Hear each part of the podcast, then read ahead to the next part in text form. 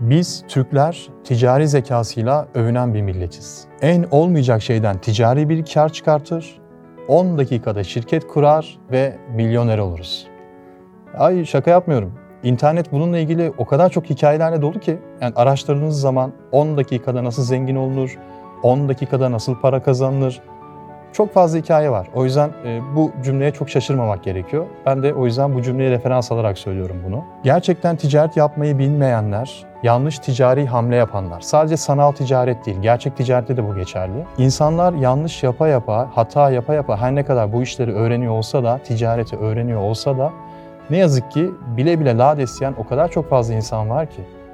Peki biz Türkler, sadece Türk de değil, biz insanlar gerçekten ticaretin ne olduğunu biliyor muyuz? Aslında daha da eskilere dayanıyor olsa bile ticaret kavramının ilk çıktığı 7. yüzyıla şöyle bir geri gittiğinizi düşünün. Ve 7. yüzyılda küçük bir eviniz var, küçük eski bir eviniz var ve bu evinizde koyun yünleriyle iplik üretiyorsunuz. Bunu hayal edin. Gayet butik bir işiniz var. Amacınız o koyun yünlerini ipliğe çevirip satmak. Hemen yan komşunuz var. Yan komşunuz da yine geniş bir bahçesi var ve o geniş bahçesinde tohumlar ekiyor, meyve, sebze üretiyor. Doğa her zaman biz insanlara ihtiyacından her zaman fazlasını vaat etmiştir ve her zaman ihtiyacından daha fazlasını vermiştir. İşte ticaretin ilk doğuşu da bu vaat karşısında ortaya çıkmıştır. Yani takas ile. Lojistik ise bilinen en ilkel haliyle yerine getirilmiş ve karşılıklı takas edilen ürünler birlikte tüketilerek müşteri memnuniyeti de yerine getirilmiştir. Ticarette etik değerlerin korunması, karşılıklı memnuniyet gibi sürdürülebilir faaliyetler her ne kadar ilkel bir biçimde yapılıyor olsa da oldukça önemlidir bu yıllarda.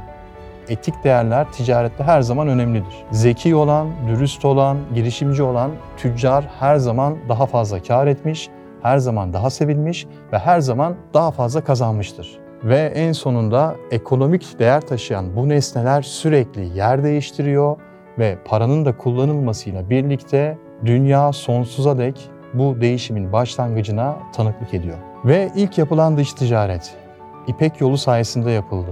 Hindistan, Pers İmparatorluğu ve Roma üzerinden geçen bu İpek yolu bilinen ilk dış ticaret hamlesiydi ve bu hamle sayesinde bugünkü günümüzdeki modern ticaret yapılabilir hale gelmiş oldu. Ve işte bu gelişimler sayesinde ticaretin temelleri atılmış oldu ve günümüze kadar bu ticaret gelişe gelişe gelmiş oldu. Şimdi gelelim günümüze.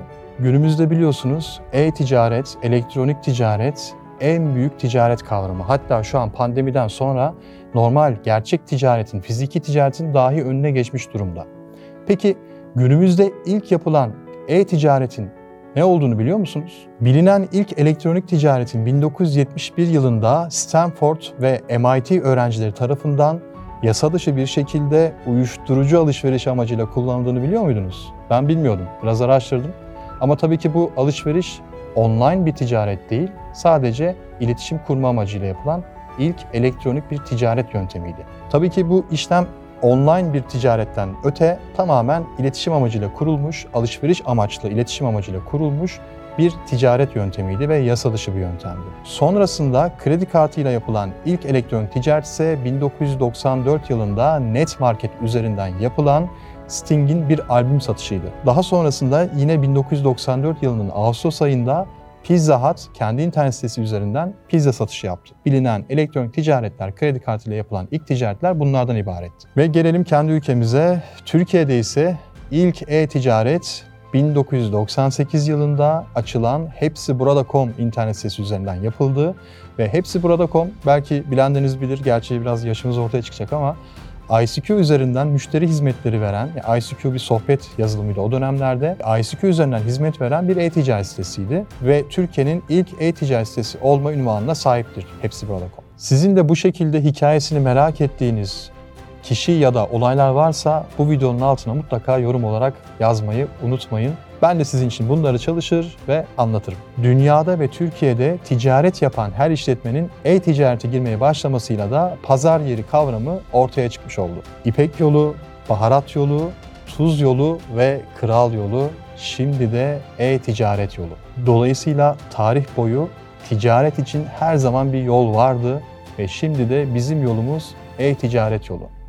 Atalarımız bize geçmişten bugüne kadar açtıkları yolda, açtıkları ticaret yolunda birçok fikir ve birçok farklı e, ticaret metodunu bize öğretti ve biz de gelecek nesillere kendi yolumuzda, kendi e-ticaret yolumuzda onlara en iyi bilgiyi en iyi şekilde vermek için sürekli çalışacağız ve sürekli bu yolu geliştireceğiz. Biz bu yolu geliştirmek için her zaman daha çok çalışacağız. Her zaman gelecek nesillere atalarımızın bize açmış olduğu ticaret yollarında olduğu gibi biz de e-ticaret yolunda her zaman daha iyisini yapmaya çalışacağız.